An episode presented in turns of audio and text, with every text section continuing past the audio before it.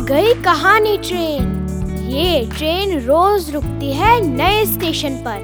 मिलाती है आपको एक नई कहानी और कई नए किरदारों से। तो सब सवार।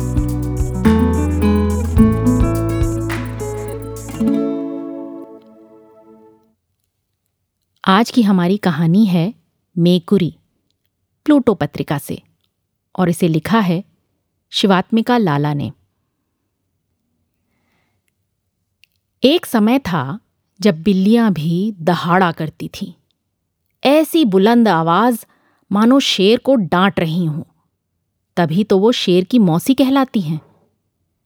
अपनी आवाज़ के दम पे वो ऐसे चलती कि चूहे तो चूहे, कुत्ते भी उनका रास्ता काटने से कतराते थे।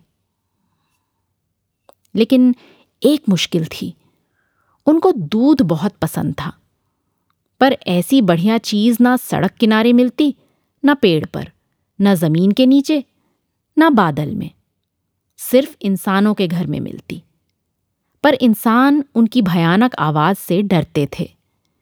वो दरवाजे खिड़कियाँ बंद रखते थे। ऐसे में बिल्लियों को दूध तो क्या? उसकी खुशबू तक नसीब नहीं होती थी। एक शाम एक माँ अपने छोटे बच्चे के साथ खेल रही थी। वो घर की खिड़की बंद करना भूल गई थी। मौका पाते ही एक बिल्ली खुली खिड़की की तरफ़ चल दी। माँ रोते हुए बच्चे को बड़े प्यार से दूध पिला रही थी। बिल्ली ने सोचा, वाह रे बच्चे, एक हम हैं जो दूध को तरस जाते हैं। एक तुम हो जिसे रोने भर से गिलास भर दूध मिल जाता है। टन। तभी बिल्ली के दिमाग में एक घंटी बजी। उसने रोते हुए बच्चे को ध्यान से सुना। फिर अपनी दहाड़ को दबाते हुए धीरे से बोली, म्याऊ।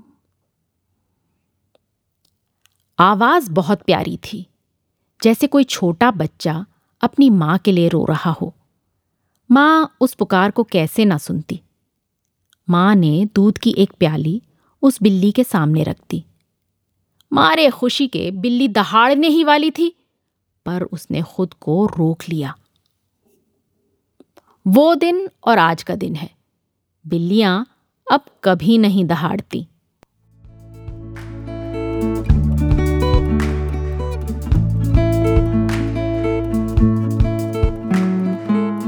आशा है ये कहानी आपको पसंद आई होगी। ये कहानी आपके लिए लाए रेखता नई धारा और प्रथम।